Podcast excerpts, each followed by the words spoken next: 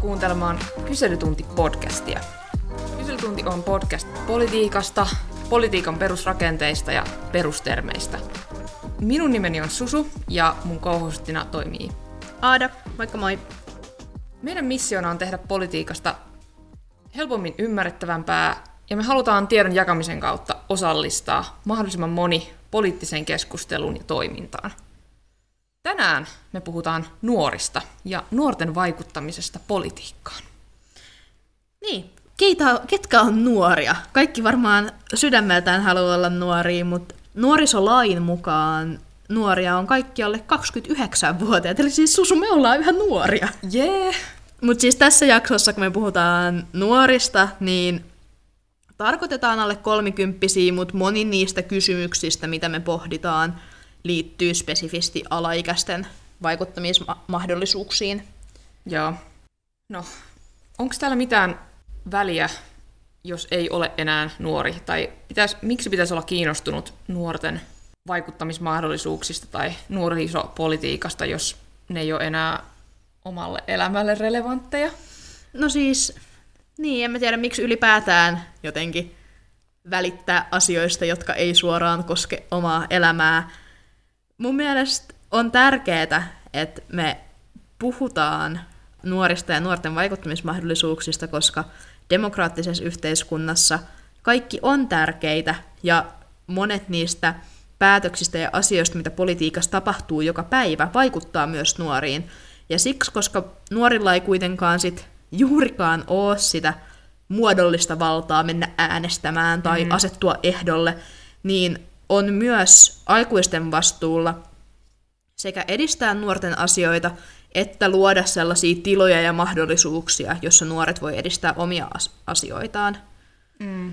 Et ehdottomasti suosittelen kaikkia kuuntelemaan tämän jakson, vaikka ei enää... Kokisi itseään nuoreksi. Vaikka Jep. suurin osa meidän kuulijoista taitaa olla kyllä nuoriin kuuluvia määritelmällisesti. Mutta Mut hei, millaisia kokemuksia sulla on jotenkin vaikuttamisesta tai politiikasta silloin, kun sä olit nuorempi? No, aika vähän. Mä koen, että mä en ollut nuorena mitenkään kovin aktiivinen poliittisesti, mutta nyt tälle jälkikäteen vähän vanhempana, niin kun tätä lähti miettimään, niin mä olin itse asiassa ala-asteelta lukioon, lukion, tai siis oppilaskunnan hallituksissa, ja sitten mä muistelin tämmöistä yläasteaikaista kerhoa, mihin mä kuulin, eli tämmöinen vihreä lippu. Ai, klassikko, ihana. Kerho. En tiedä, onko sitä enää olemassa kouluissa, mutta... On, on. Onko? On, on. Ai, aika hienoa. Mutta siellä, siis mä kuuluin tähän kerhoon, ja siellä muistelen, että me pidettiin muille oppilaille aamun avauksia kierrättämisestä ja Itämeren suojelusta, ja välillä me mentiin tutustumaan MS-suon kaatopaikkaan ja miten siellä biojäte tota, prosessoituu. Mutta mä en ehkä silloin nuorena tai nuorempana ajatellut, että tämä mun toiminta olisi mitenkään poliittista, ehkä vähän sen yhteiskunnallista vaikuttamista, mutta mä en ajatellut itseäni kovin aktiivina näissä asioissa. Ja mä halusin ehkä niinku kuulua tämmöisiin kivoihin, mua kiinnostaviin kerhoihin, ja sitten oli ehkä ihan kiva, että oli tämmöinen luottamusasema, niin se toi semmoista hyvää fiilistä itselle. Mitäs sulla? No siis aika jotenkin samoja asioita, että mäkin olen ollut oppilaskunnassa ja ää, erilaisissa koulun tällaisissa kerhoissa ja vaikuttamisjutuissa, mutta ää, mulla taas on ollut jotenkin näissä aina semmoinen vahva fiilis siitä, että mä oon vaikuttamassa asioihin ympärilläni ja niin kuin tekemässä jonkinlaista muutosta.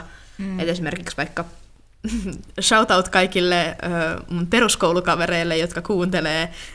Varmaan muistatte adressit. Mä, oon, mä muistan elävästi, miten mä oon ollut ehkä neljännellä luokalla tai jotain muuta yhtä vaikuttavaa ja kerännyt aika isonkin adressi. Se oli varmaan koko luokan tai usea, useamman luokan kokoinen adressi siitä, että meidän ei tarvitsisi kerätä jotain tiettyä typerää kasvia kasvioon, koska se oli jotenkin jaa. vaikea löytää. Ja sitten me vietiin sen biologian opettajalle ja oltiin silleen, että kato, että kansa on puhunut.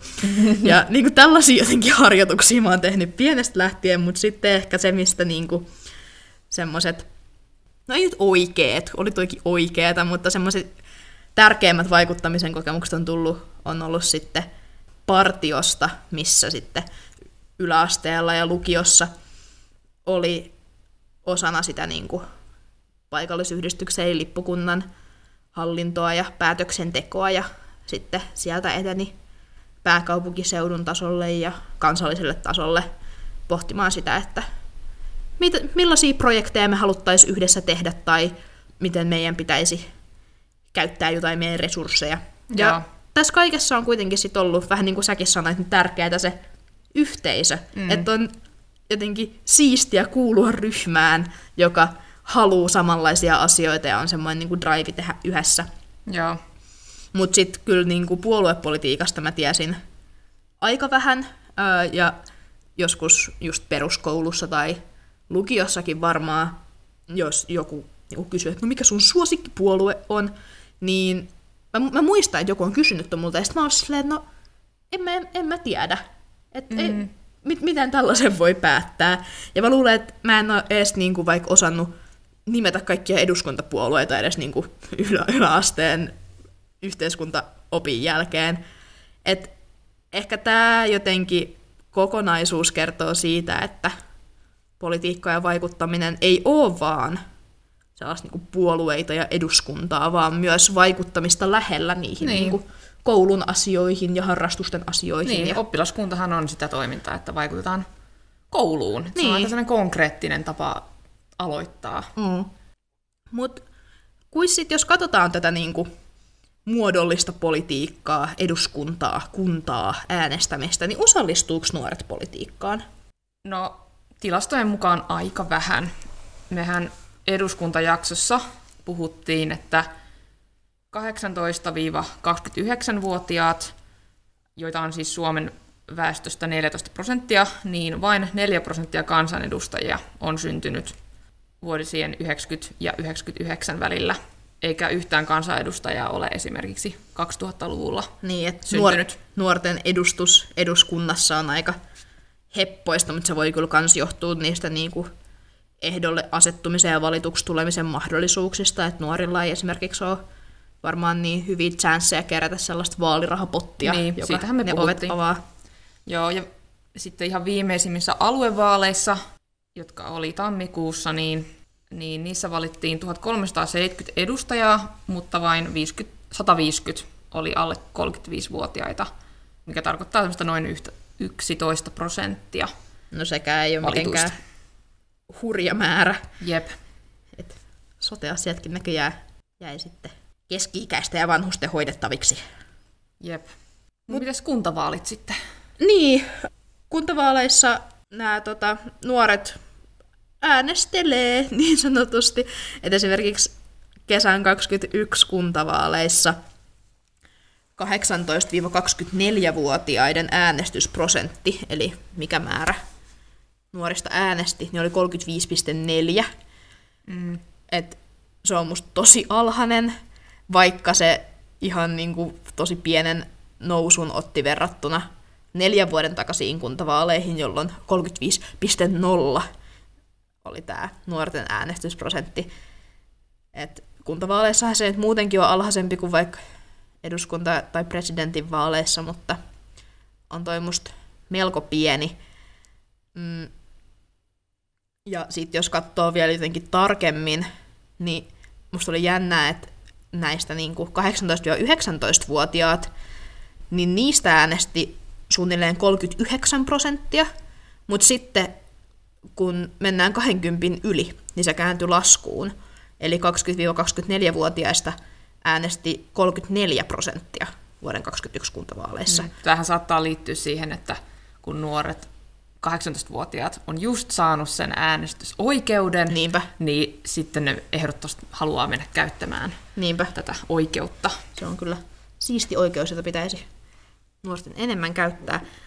Ja sitten jos katsoo, niin kuin, että no keitä nämä nuoret on, jotka äänestää, niin siellä on tällaisia hyvin samanlaisia trendejä kuin mitä koko kansaa katsottaessa. Että naiset äänestää enemmän kuin miehet ja koulutustason mukaan aktiivisimmin äänestää korkeakoulutetut nuoret ja vähiten sitten ne, jotka on käynyt vaan perusasteen.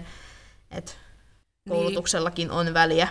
Ja varmasti tähän myös vaikuttaa vanhempien koulutustaso ja kiinnostuspolitiikkaa, että niin luulis. mitä sitä on sanottu, että myös poliittinen kiinnostus periytyy, samoin mm. tavoin kuin koulutus periytyy, niin jos omat vanhemmat ei ole ollut kauhean kiinnostuneita politiikasta, niin ei myös heidän jälkikasvunsa Jep. myös todennäköisesti tulee äänestämään. Niin, mulla on ainakin kaveriperheitä, joissa niinku vanhemmat on hyvin tarkkoja siitä, että kun on vaalit, niin sitten mennään äänestämään.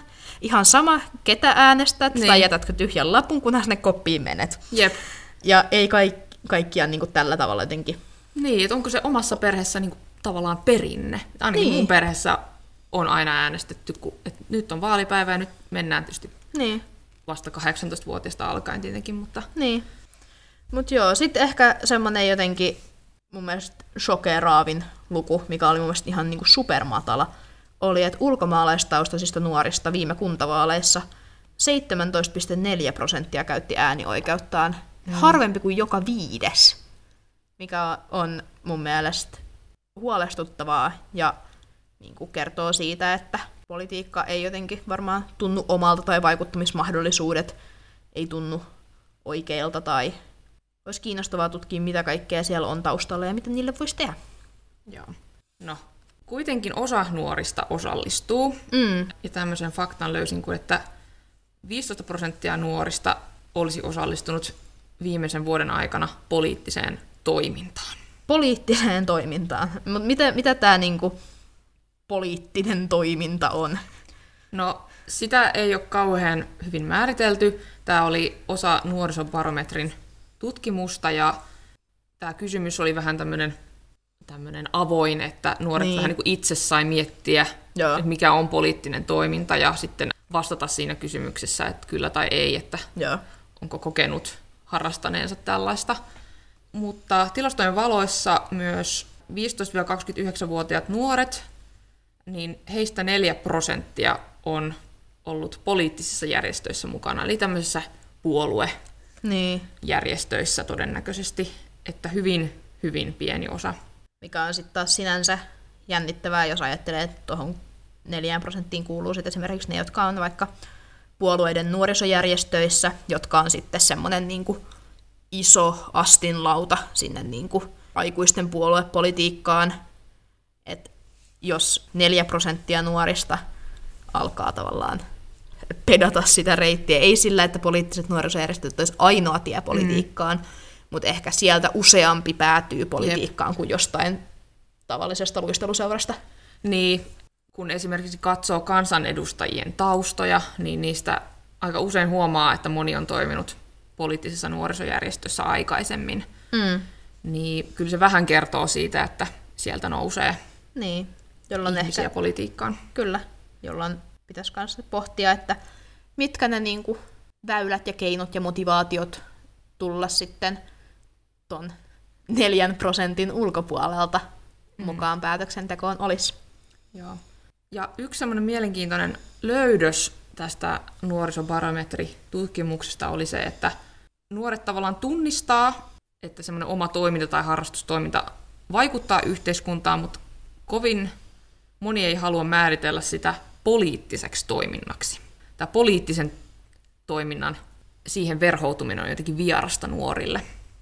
Niin, vähän niin kuin, tämä, tämä alkaa laittaa mut ajattelemaan kans meidän podcastia, että meillä oli viime nauhoitusten jälkeen keskustelu siitä, että onko tämä poliittinen podcast, kun sä sanoit, että niin, että eihän meidän podcast ole poliittinen. Ja mä olin heti, että anteeksi, mitä? Niin, mä oon mainostanut, että tämä ei ole poliittinen podcast. Joo, ja mä olin, että ei, ei, ei, ei, nyt, stop, tästä keskustellaan. Koska jotenkin mä näen sen niin, että yhteiskuntaan vaikuttaminen ja tällaisten niin kuin, joidenkin tavoitteiden edistäminen, niin on kaikki politiikkaa.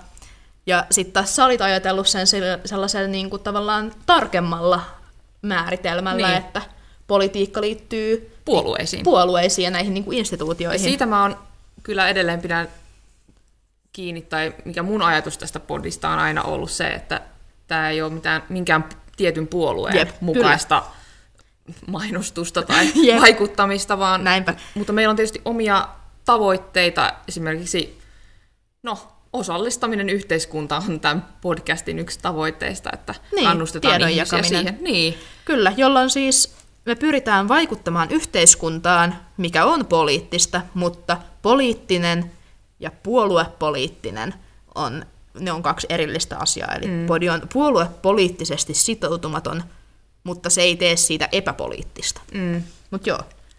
hyvä, että käytiin tämä keskustelu, Jep. kun se ei ollut meillekään täysin selvää. Mutta on olemassa erilaisia instituutioita, joissa nuoret on mukana vaikuttamassa. Jep. Me alettiin pohtia, jotenkin, no, ehdolle ei voi asettua, äänestää ei voi näissä niin kuin formaaleissa po- poliittisissa instituutioissa, niin mitä vaihtoehtoja nuorilla sitten on?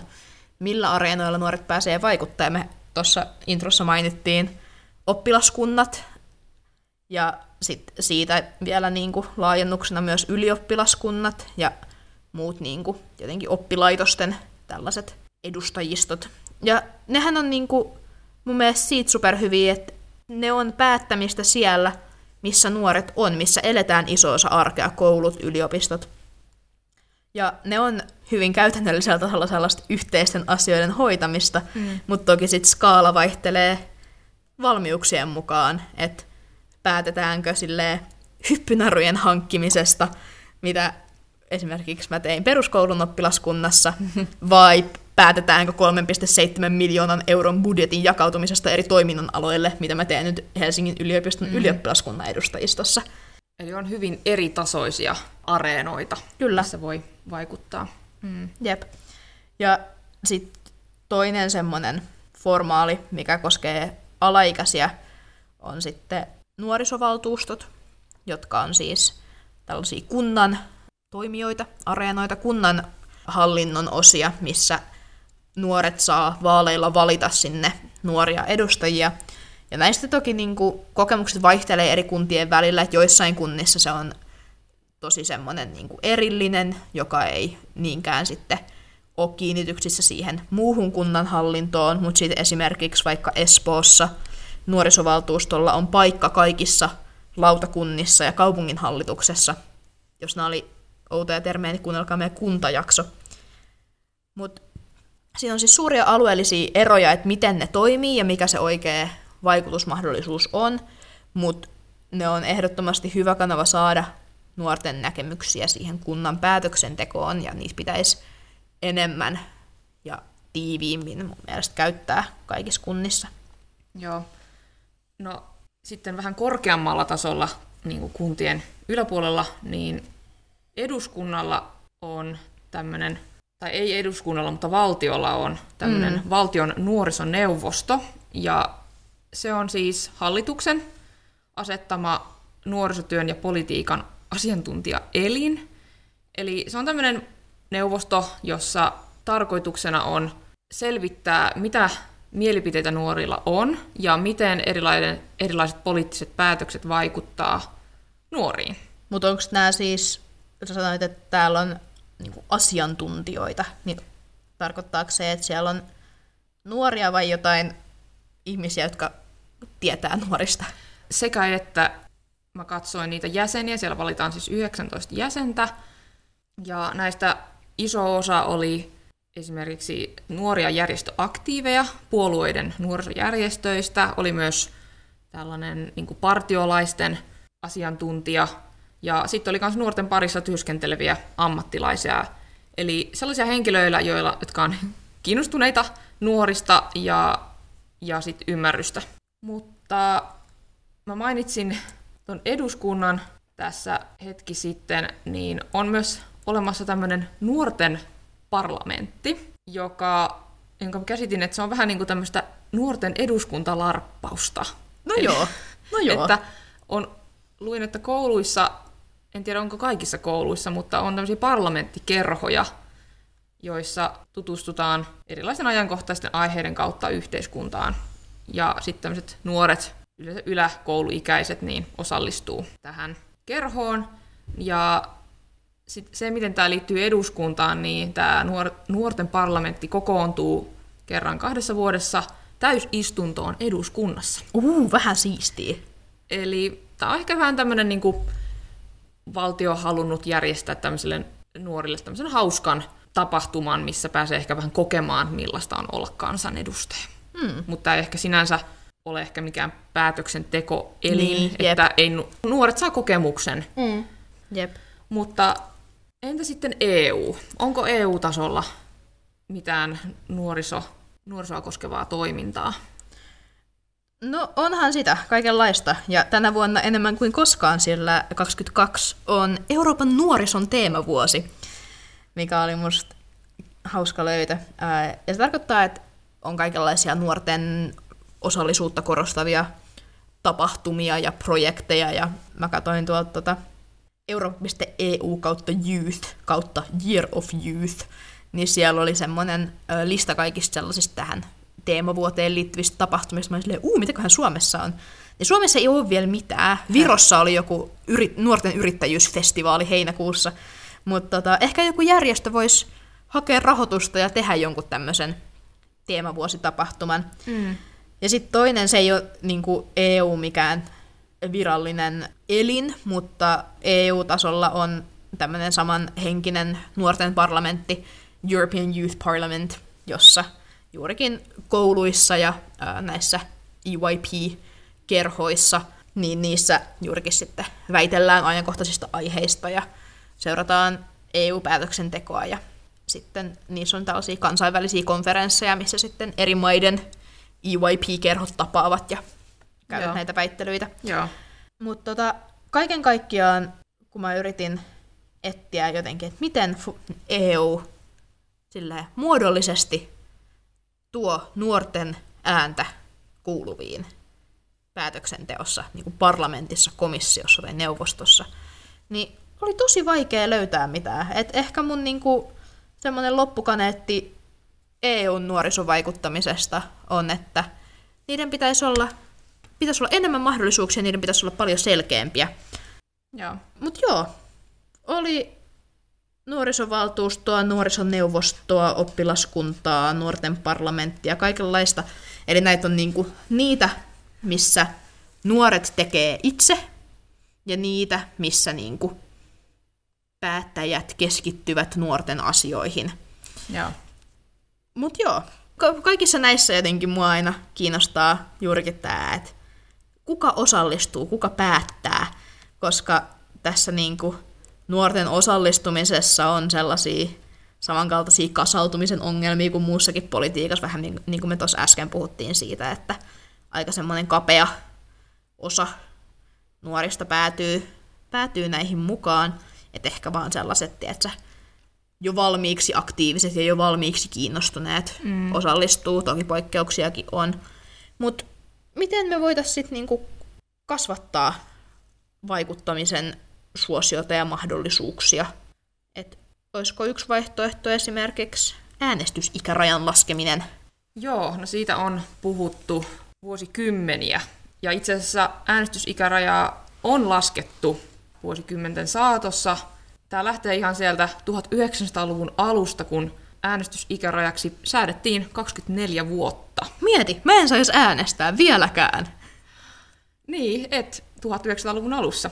Mutta 40-luvulta alkaen sitten tätä äänestysikärajaa alettiin laskemaan, ja sitä laskettiin aina vuosi vuodelta alhaisemmaksi, ja kaikista viimeisin muutos äänestysikärajaan on tehty vuonna 1995. Oho! Ja silloin päätettiin, että nuori on äänestyskelpoinen, jos hän täyttää 18 viimeistään vaalipäivänä. Mm. Eli ennen tätä 95-muutosta niin piti olla täyttänyt 18 vuotta vaalivuotta edeltävän vuoden viimeisenä päivänä. Okei, eli tähän tuli tämmöinen niin kuin muutaman kuukauden. Muutaman kuukauden, se lisäsi sille noin puoli vuotta Joo. nuorille äänioikeutta. Aika jännä. Et vielä niin kuin jotenkin noinkin myöhään on tehty muutoksia äänestysikärajaan. Et jos mulla olisi ennen tätä jaksoa kysytty, että no, milloin on viimeksi muutettu äänestysikärajaa, mä olisin arvannut joskus 50-luvulla. No siis mun mielestä tämä on yllättävää, että on pysynyt näin stabiilina melkein 30 vuotta tämä tilanne, Niin, jep, että äänestysikärajaa ei ole laskettu. kyllä. Jotenkin tämä on jäänyt tähän 18 vuoteen. Niin, monet tahot on kyllä puhunut äänestysikärajan laskemisesta 16 vuoteen, ja sitä on perusteltu monin tavoin, mutta esimerkiksi vaikka sillä, että 16-vuotiaat on yhä koulussa, mikä tarjoaisi hyvät olosuhteet kasvattaa ja kannustaa nuoria äänestämään, tai että kouluissa voitaisiin ym, niin kasvattaa nuorten ymmärrystä vaaleista ja niiden teemoista.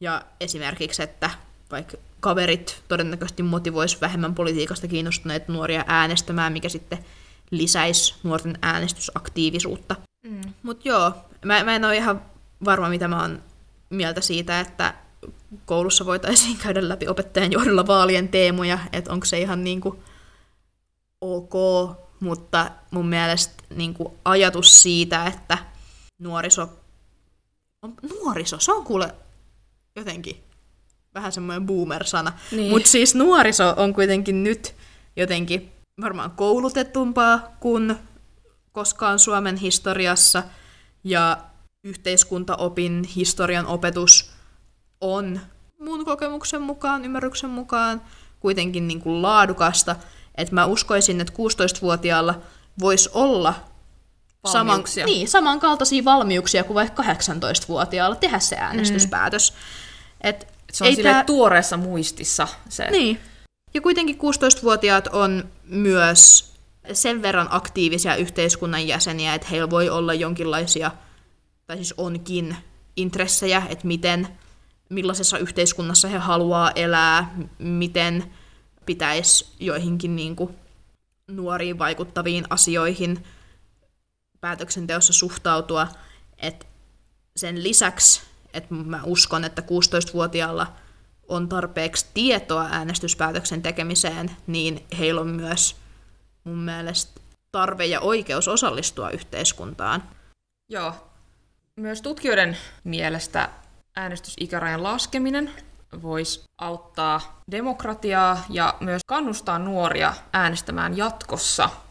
Niin, minkä Et... nuorena oppii sen vanhana taitaa. Niin, että kuten aiemmin sanottiin, niin 18-vuotiaat on innokkaita äänestämään, tai ainakin innokkaampia kuin heitä vähän vanhemmat 19-21-vuotiaat. Niin, toihan näkyy siinä, kun mä puhuin niistä kuntavaaleista äsken, että siellä 18-19-vuotiaat äänesti enemmän kuin parikymppiset. Jep. Ja tämä syy, miksi tämä äänestysaktiivisuus laskee sitten siinä 20 tienoilla, niin on epäilty, että se syy siihen on, että siinä elämän ikävaiheessa nuorilla tapahtuu paljon elämänmuutoksia, on pois kotoa muuttamista ja kaveripiirien vaihtumista ja se selitys olisi sitten se, että tästä syystä nuorilla ei olisi aikaa tai motivaatioita perehtyä vaalien teemoihin esimerkiksi. Niin, voihan toi olla toisaalta myös niin kuin ehkä se, että kaksikymppisenä monet vaikka muuttaa toiselle paikkakunnalle opiskelemaan, ja sitten jos on heti kuntavaalit, kun sä oot muuttanut, niin on vaikea jotenkin kiinnittyä siihen uuteen paikkaan. Mutta ehkä summa summarum, minkä nuorena oppii sen vanhana taitaa, että jos semmoinen äänestämisen kulttuuri tulisi niin. jo 16, 17, 18-vuotiaille. Niin. Joo, ja jos verrataan muihin maihin, mm. niin, niin esimerkiksi Virossa kuntavaaleissa äänestysikäraja on 16 vuotta, ja Itävallassakin kaikkien vaalien äänestysikäraja on 16 vuotta. Oho. Ja kokemus näistä maista on se, että mitä varhaisemmin nuoret kiinnittyy politiikkaan, niin sitä todennäköisemmin ne äänestää myös tulevaisuudessa. Ja on myös, se lisää myös tyytyväisyyttä demokratiaan. No varmasti, kun siihen osallistuu. Jep. Mut kuis tämmönen final verdict. Olisiko sun mielestä hyvä idea laskea äänestysikäraja 16 vuoteen Suomessa? No mun mielestä kyllä. Mä perustelen tätä ehkä myös omakohtaisesta näkökulmasta, että kun mä palaan 16-vuotiaaseen itseeni, niin kyllä mä koin, että mulla oli silloin tietoa ja näkemyksiä, mielipiteitä politiikasta ja olisin halunnut äänestää ja varmasti olisin äänestänytkin siihen aikaan. Ja mä oon kyllä myös rohkaistunut noista faktoista, että jos muissa maissa 16-vuotiaiden äänestäminen on niin kuin lisännyt demokratiaa ja kiinnostusta politiikkaan, niin mun mielestä se on hyvä esimerkki siitä, että Suomessa voisi ottaa myös tämän käyttöön. Joo, kyllä mä oon, oon samaa mieltä, että kyllä sen voisi vois ihan hyvin sinne laskea, koska kuitenkin päätökset ja politiikka vaikuttaa myös nuoriin, jolloin on mun mielestä oikein, että nuoremmillakin on mahdollisuus osallistua. Ja ihan niin kuin erityisen tärkeää se on mun mielestä nyt niin kuin ilmastonmuutoksen kontekstissa, kun usein puhutaan siitä, että nuoret elää ilmastonmuutoksen vaikutusten kanssa pisimpään, mutta ei saa päättää ilmastopolitiikasta tai sopeutumispolitiikasta, niin mun mielestä tämmöinen niin kuin ylisukupolvinen oikeudenmukaisuus puhuu sen puolesta, että nuoret sais tämmöisen muodollisen vallan myös äänestämisen kautta. Joo. Mutta mitkä asiat sitten nuoria kiinnostaa? Tai kiinnostaako politiikka ylipäätänsä? Nuorisobarometri on selvittänyt nuorten kiinnostusta politiikkaa kohtaan jo vuodesta 1996 lähtien, ja tämän lyhyen, tai en tiedä onko jo pitkä seurannan mukaan. No se 30 vuotta. Niin, niin nuorten kiinnostus politiikkaan on isossa kuvassa kasvanut. Ja viimeisimmän tämän, tästä aiheesta tehdyn nuorisobarometrin mukaan, niin vuonna 2018 noin 12 prosenttia nuorista oli erittäin kiinnostunut politiikasta ja 51 prosenttia jonkin verran kiinnostunut. Ja jos verrataan vuoteen 1996 nämä vastaavat luvut oli 2 prosenttia ja 30 prosenttia, eli tässä on tapahtunut dramaattinen muutos. 2 prosenttia niin. vuonna 1996. Se oli se erittäin kiinnostunut. No mutta kuitenkin. Ja nykyään 12 prosenttia on erittäin kiinnostunut. Kaksi? Jep. Mä oon järkyttynyt, mutta suurta nousua on tapahtunut. Jep, ja niin kuin mä perustelin, että minkä takia mu, mun mielestä äänestysikärajaa pitäisi laskea, oli se, että mä koin, että mulla oli mielipiteitä, niin tämä tukee myös tätä nuorisobarometria, ja sen mukaan yli 60 prosenttia kokee ymmärtävänsä Suomen tärkeimpiä poliittisia kysymyksiä. Toi on kiinnostavaa. Mä mietin, että mikäköhän toi luku olisi, jos kysyttäisiin niin kuin koko kansalta, että koetko ymmärtäväsi Suomen tärkeimpiä poliittisia asiakysymyksiä, että olisiko se korkeampi samalleen, koska sinänsä toi myös tarkoittaa, että 40 prosenttia sanoo, että ne ei ymmärrä, mistä Suomessa päätetään, mm. jolloin sitten siitä olisi helppo sanoa, että no eihän niille kannata mitään äänioikeutta antaa, kun ne ei edes ymmärrä, mitä täällä tehdään. Mm.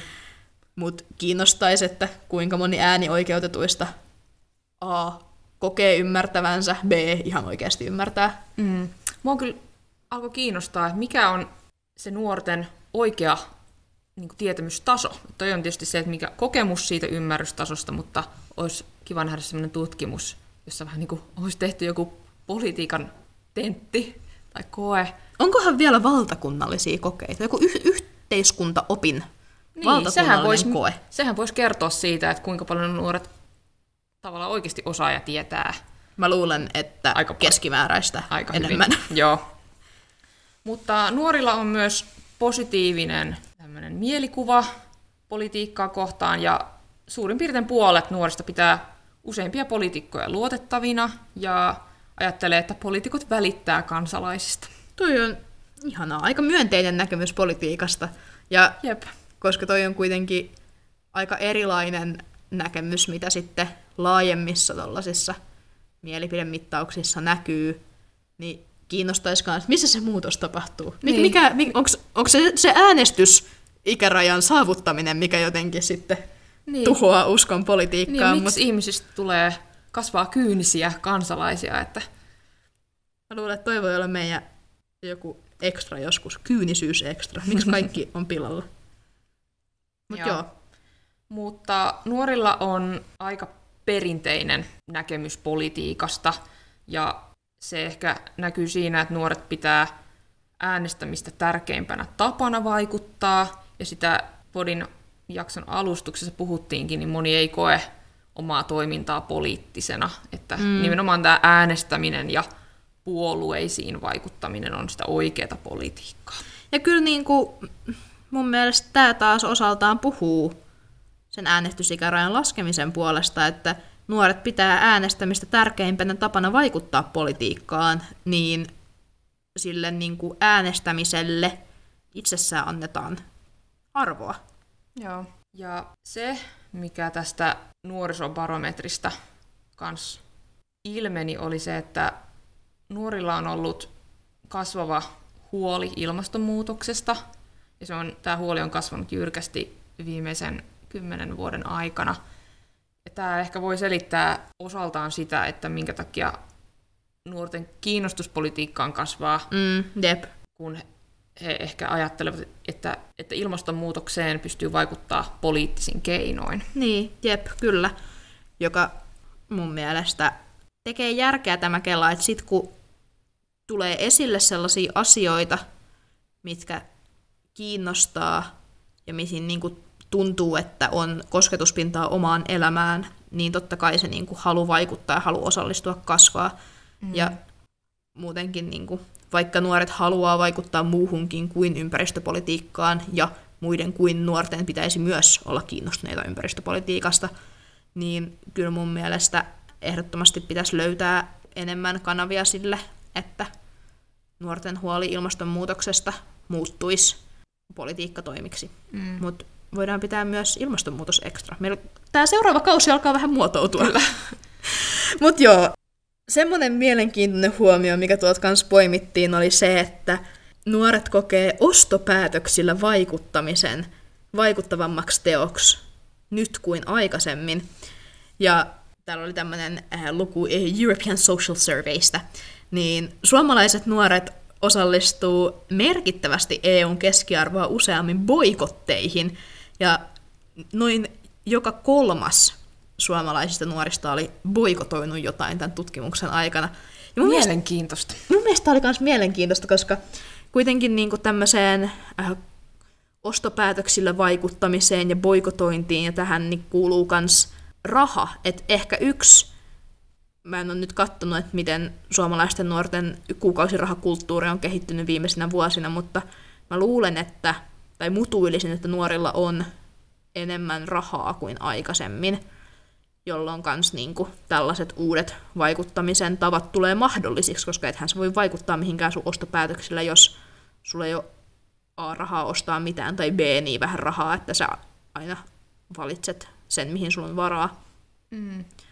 Ja tämä kertoo myös ehkä semmoisesta jotenkin niin kuin vaikuttamisen yksilöitymisestä, että yksi ajatus, minkä tämä raportti myös esitti, oli, että yhdessä toimiminen, eli tällainen niin kuin järjestöissä ja muissa tämmöisissä organisaatioissa vaikuttaminen ja politiikasta keskusteleminen koetaan vähemmän vaikuttaviksi kuin äänestäminen ja ostopäätökset, niin yksilökulttuuri näkyy tässä isosti, samoin kuin semmoinen jotenkin instant gratification-kulttuuri, että jostain niin kuin ostopäätöksestä tai äänestämisestä, niin sä heti tavallaan helpommin näet sen vaikutuksen tai mm. tiedät sen vaikutuksen, kuin vaikka siitä, että sä lähdet mukaan johonkin järjestöön.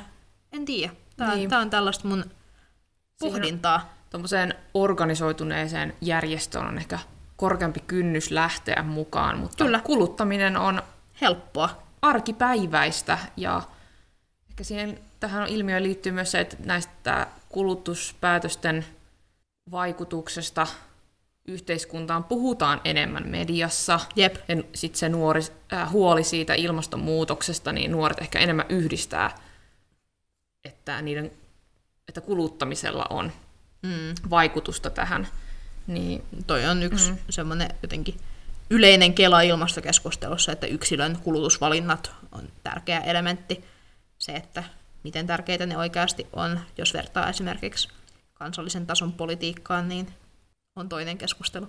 Joo, mutta näiden lisäksi mediassa paljon esillä ollut ilmiö on nuorten itse organisoimat mielenosoitukset. Jep. kaikki tämmöiset Greta Thunbergit ja mm. muut koululakkoa ja elokapinaa ja esimerkiksi Suomen Black Lives Matter mielenosoitukset oli pitkälti nuorten organisoimia. Ja nuorisobarometrin mukaan mielenosoituksiin on osallistunut 22 prosenttia nuorista, mikä en mä tiedä, onko toi korkea vai matala. Että kuitenkin joka viides nuori on joskus käynyt mielenosoituksessa, mikä mun mielestä on sinänsä niin kuin hienoa ja hyvä ja kertoo sellaisesta kulttuurista, jossa on mahdollista no ensinnäkin osoittaa mieltä, mikä ei ole mikään itsestäänselvyys, mutta missä myös niin kuin osallistumisen mahdollisuuksia on. Toisaalta sit, jos vertaa vaikka äänestämiseen, niin harvempi nuori käy mielenosoituksissa kuin äänestää. Mm. Mutta joo, olisi tärkeää, että on muitakin kanavia edistää omia tavoitteitaan, että esimerkiksi kaikki kunnia elokapinalle, mutta sen lisäksi, että on ympäristömielenosoituksia, niin pitäisi, meillä pitäisi olla sellaiset poliittiset rakenteet, joissa nuoret voisivat itse vaikuttaa niihin asioihin sen lisäksi, että osoitetaan mieltä julkisesti kaduilla. Niin, se tuntuu, että nämä mielenosoitukset on vähän niin kuin nuorison hätähuuto, että se on vähän niin kuin viimeinen niin. keino, kun ei ole niitä muita rakenteita, niin muita rakenteita vaikuttaa, niin sitten pitää järjestää mielenosoitus, että se niin, koetaan tai... tämmöiseksi kapinalliseksi. Tai... Niin. Niin, kyllä. Ja kyllähän niitä erilaisia rakenteita on, mutta sitten niiden sellainen niin kuin, saavutettavuus ja tuntuuko, että niihin on helppo osallistua ja tuntuuko, että niillä on väliä, niin, niin ilmeisesti ei. Mutta joo, oot sä ollut joskus mielenosoituksessa? Mä oon ollut kerran elämässäni mielenosoituksessa, ja tää oli mun varmaan mun elämäni ensimmäinen niin poliittinen teko. Mä olin ihan semmoinen pikku, varmaan alle 10-vuotias. Mä osallistuin meidän kaupungin osaan yhdistyksen tämmöiseen tapahtumaan, jossa vastustettiin kerrostalon rakentamista Ai että. Äh, urheilukentälle, niin mullahan lapsena oli tärkeää se urheilukenttä, että siellä pelattiin pesäpalloa kesäisin, niin mä kaverini kanssa keksin tehdä semmoisia mielenosoituskylttejä, Ai että, että pelastakaa Oo. meidän kaupungin osa kamalilta kerrostaloilta. Niin me mentiin sitten näiden kylttien kanssa sinne tapahtumaan ja heilutettiin niitä siellä. Tämä oli vähän tämmöinen niin kuin oma mielenosoitus. Ei ollut mikään virallinen meidän itse keksimä, mutta päästiin paikallislehteen. Ei, mutta ihanaa, koska sitten tavallaan teille lapsena on tässä tilanteessa ollut niin kuin, se on jotenkin helppo ja mahdollisen tuntuinen teko tehdä tällainen mielenosoitus siellä paikalla. Siinä missä kun mun kaupungin osaan meinattiin rakentaa suuri kerrostalo. niin, Pahat kerrostalot. Kyllä, kyllä. Niin tota, minä mä oon ollut siis ehkä kymmenen taas. Niin mä kirjoitin kirjeen kaupunginvaltuustolle että ei saa rakentaa tätä kerrostaloa. Sitten se lähetettiin siellä jonnekin kaavalautakuntaan ja mä sain vastauksen, että oli hieno kirja. Ai jaa. Äh, et mä tavallaan sitten käytin tällaista niinku formaalimpaa kanavaa ja menin suoraan sinne niinku päätöksenteon ytimeen. Mun mielestä se on upea kontrasti siitä, niinku, että millaisia erilaisia kanavia on saatavilla ja miten erilaiset ihmiset kokee, että niitä on mahdollista käyttää. Olkoonkin, että me ollaan kummassakin esimerkissä kymmenen. Jep, mutta itse asiassa tähän tapahtumaan liittyen mä myös mä kirjoitin myös mielenosoituslaulun. jota mä, mä suunnittelin tätä, että jos tätä pitää jatkossa kampanjoida, niin mä, mä olin kiinnostunut laulamisesta Joo. silloin, niin mä kirjoitin mielenosoituslaulun ja, ja suunnittelin, että mä sitten esitän sen joskus. No niin. Joo. Jep, mutta siis summa summarum, kadulle lähteminen ei ole siis ainoa tapa saada ääntään kuuluviin, mutta sitten on nämä niin kuin formaalit instituutiot, mutta myös sit sosiaalinen media. Ja nuoret ja sosiaalinen media, nehän kulkee käsi kädessä koko ajan ruutu päällä. Oi oi. Mutta niin, mikä on somen rooli nuorten vaikuttamisessa? No, sillä on aika iso rooli. Keskiverto nuori viettää sosiaalisessa mediassa aikaa noin 15-20 tuntia viikossa. Mä oon varmaan keskivertonuori. ja se, miksi somella on niin iso rooli, on se, että siellä on ehkä helppo keskustella politiikasta tai poliittisista näkemyksistä, löytää sellaisia yhteisöjä, joissa keskustella näistä, ja ehkä semmoinen helppo tapa organisoitua Mm. ja saada myös ideoita vaikuttamiseen. Jep, ja uusia ajatuksia. Mm. Mutta sitten kuitenkin there's trouble in every paradise niin sanotusti. Että kuitenkin vaikka some on tosi tommoinen niinku tehokas matalan kynnyksen kanava vaikuttamiseen ja niinku yhteisöjen luomiseen, niin monet nuoret kohtaa somessa vihapuhetta ja sillä voi olla oikeita vaikutuksia siihen, miten nuoret kokee, että he voi osallistua yhteiskuntaan. Oli tämmöinen tilastokeskuksen tutkimus vihapuheesta ja siinä oli kysytty, että miten vastaisit, jos sinulta kysyttäisiin, oletko kohdannut tai nähnyt vihapuhetta viimeisen kolmen kuukauden sisällä. Ja vuonna 2020 64 prosenttia 16-24-vuotiaista nuorista vastasi tähän kysymykseen, että kyllä. Ja nuorten osuus on vihapuheen ja häirinnän kohteena muita ikäluokkia mm. suurempi. Tämä on kyllä tosi surullista. Useampi kuin joka toinen nuori kohtaa somessa vihapuhetta. Tämä on myös niin kuin järkyttävä statsi. Sinänsä mun mielestä myös yllättävä, että toi tarkoittaa, että melkein joka toinen ei näe somessa mitään vihapuhetta. Mikä on mun mielestä jotenkin lähes mahdotonta. Että vaikka ei olisi itse sen kohteena, niin somessa näkee paljon ö, muihin kohdistuvaa vihapuhetta. Mutta ehkä niinku semmoinen jotenkin iso kysymys, mikä tästä nousee, on se, että niinku houkutteleeko tällainen ympäristö ottamaan kantaa ja puhumaan, koska sehän vaatii ihan niinku hurjasti rohkeutta, että avaa suunsa ja sanoo jotain omia mielipiteitä sosiaalisessa mediassa, koska siinä on se mahdollisuus, että sen näkee joku, joka on eri mieltä ja kommunikoi tosi huonosti, tai että oikeasti joutuu jotenkin niin kuin true-maalituksen kohteeksi. Mm.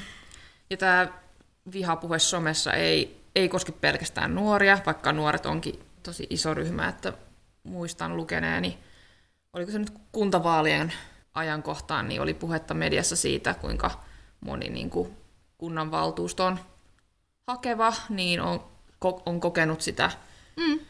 tai kunnanvaltuutetut on koke, kokeneet vihapuhetta somessa todella paljon, ja tämä erityisesti kohdistuu naisiin. Mm.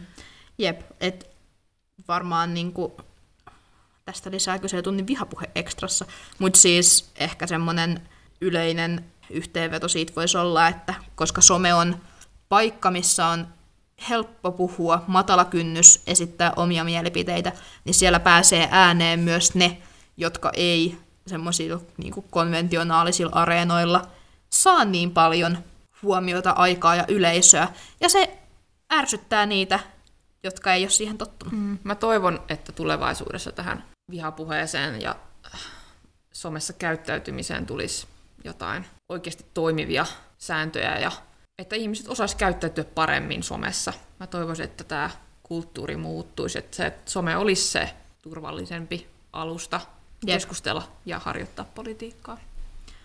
Me ollaan nyt käyty tässä jaksossa läpi paljon äh, nuorten näkemyksiä poliittisesta vaikuttamisesta ja puhuttu nuorten vaikuttamismahdollisuuksista ja kaiken kaikkiaan ehkä semmoisena kokoavana ajatuksena voi sanoa, että nuori kiinnostaa politiikka ja yhteiskunta.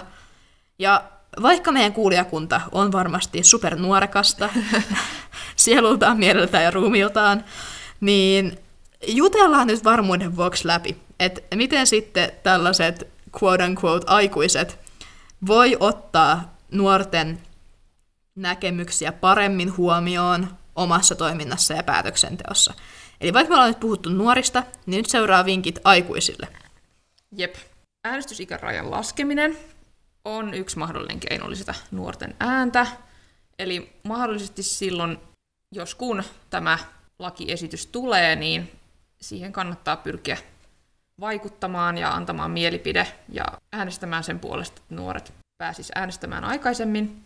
Mutta sitten mä luin tämmöisestä Citra Lab nuorten ohjausryhmästä, johon kuuluu siis nuoria ihmisiä, ja he antoi tämmöisiä vinkkejä tavallaan näille aikuisille, että miten mm. nuorten osallistamisessa tulisi ottaa huomioon.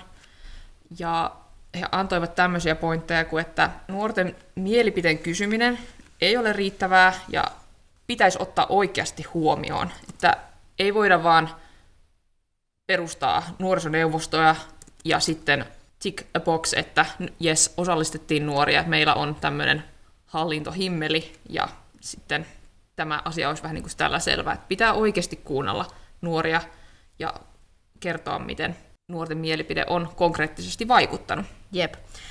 Ja nuorten mielipidettä pitää kysyä myös niissä asioissa, jotka ei välttämättä ole silleen itsestään selvästi nuorten asioita, koska nuoret haluavat ottaa kantaa muihinkin kuin vain tällaisiin nuorisotyypillisiin asioihin. Eli sen lisäksi, että kysytään nuorilta ilmastoasioista, niin kysytään niiltä äh, hyvinvoinnista, kysytään niiltä taloudesta. Kysy... Kyllä. Kysytään niiltä hitsi ulkopolitiikasta, kaikkeen. Kyllä. Ja Sidra Labin ohjausryhmän mukaan pitäisi erityisesti osallistaa sellaisia nuoria, jotka ei ole välttämättä kiinnostuneita valmiiksi politiikasta. Et ei osallisteta pelkästään niitä kympin oppilaita, vaan myös niitä, joilla ei ole vaikka omaa vaikka perhetaustan takia kiinnostusta politiikkaan. Sen lisäksi nuoret pitäisi ottaa aidosti mukaan siihen kehitystyöhön, eli tehdään yhdessä alusta asti, eikä vaan tuoda jotain ö, valmista suunnitelmaa ja kysytä, että kyllä vai ei. Jep. Vaan otetaan nuorten ajatukset ja intressit huomioon sieltä päivästä yksi lähtien. Joo. Ja koska nuoret käyttävät niin paljon aikaa somessa, niin pitäisi poliittisten päätöksentekijöiden olla siellä, missä nuoret ovat, eli esimerkiksi somessa, ja, ja informoida poliittista päätöksentekoa somekanavissa. Ja kuten tuossa jo aiemmin mainittiin, niin pitäisi ottaa läpinäkyvästi esille se, että miten nuorten mielipide ja palaute ja keskustelut nuorten kanssa on vaikuttanut päätöksentekoon, mm. jotta se ei mene vaan tollaiseksi jotenkin rastiruutuun tyyppiseksi puhuin alle 18-vuotiaalle tänään toiminnaksi. Ja tämä koskee oikeastaan ihan kaikkia ihmisiä, tämä, että miten politiikka konkreettisesti vaikuttaa, tai miten heidän äänestämisensä vaikutti. Niin. Mutta joo, me ollaan myös puhuttu tänään, mä haluan nyt ottaa tällaisen niin hetken sanalle osallistaminen.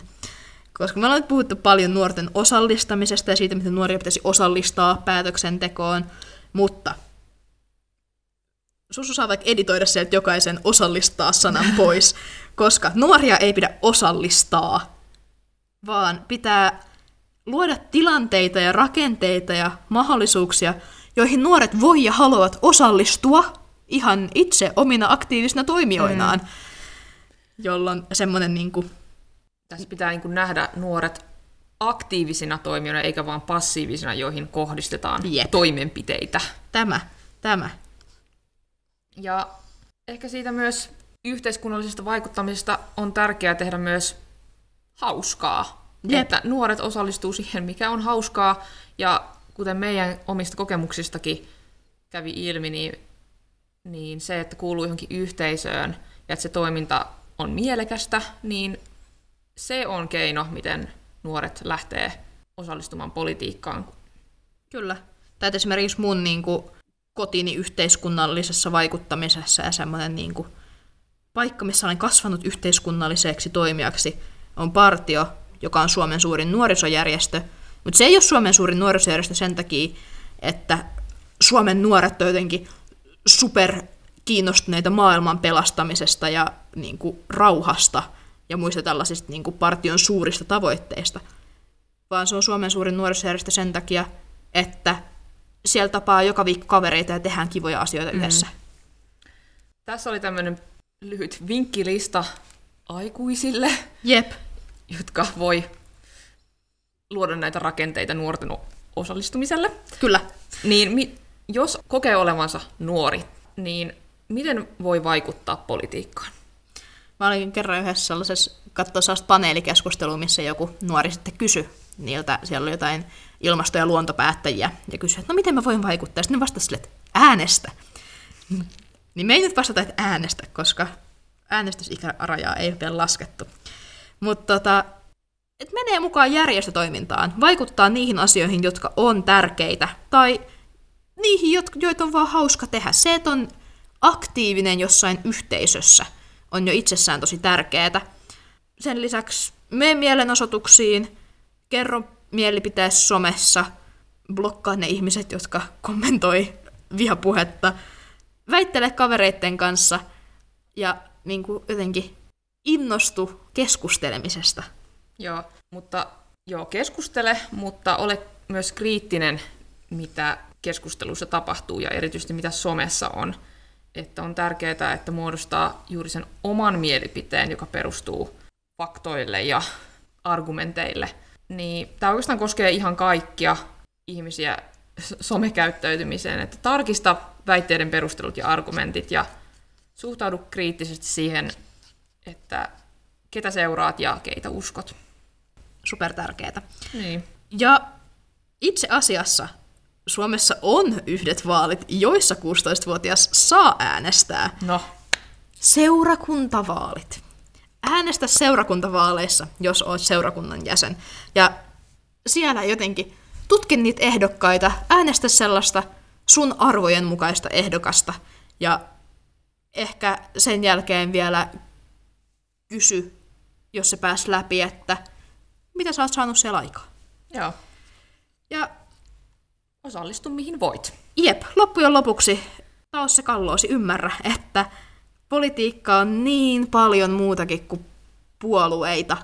Se on sitä yhteiskunnallista vaikuttamista ja osallistumista, mistä me ollaan puhuttu, ja kaikella on väliä.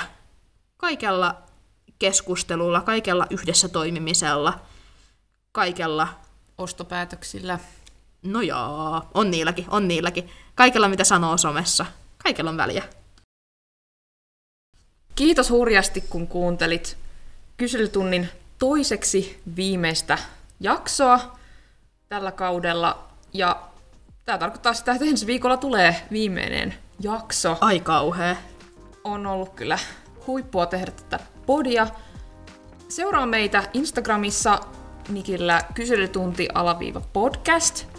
Ja tykkää meidän julkaisusta, jos tykkäät niistä. Ja seuraa meidän kanavaa täällä Spotifyssa tai muilla alustoilla. Me palataan sitten vielä ensi viikolla. Ensi viikolla vielä kerran. Moikka!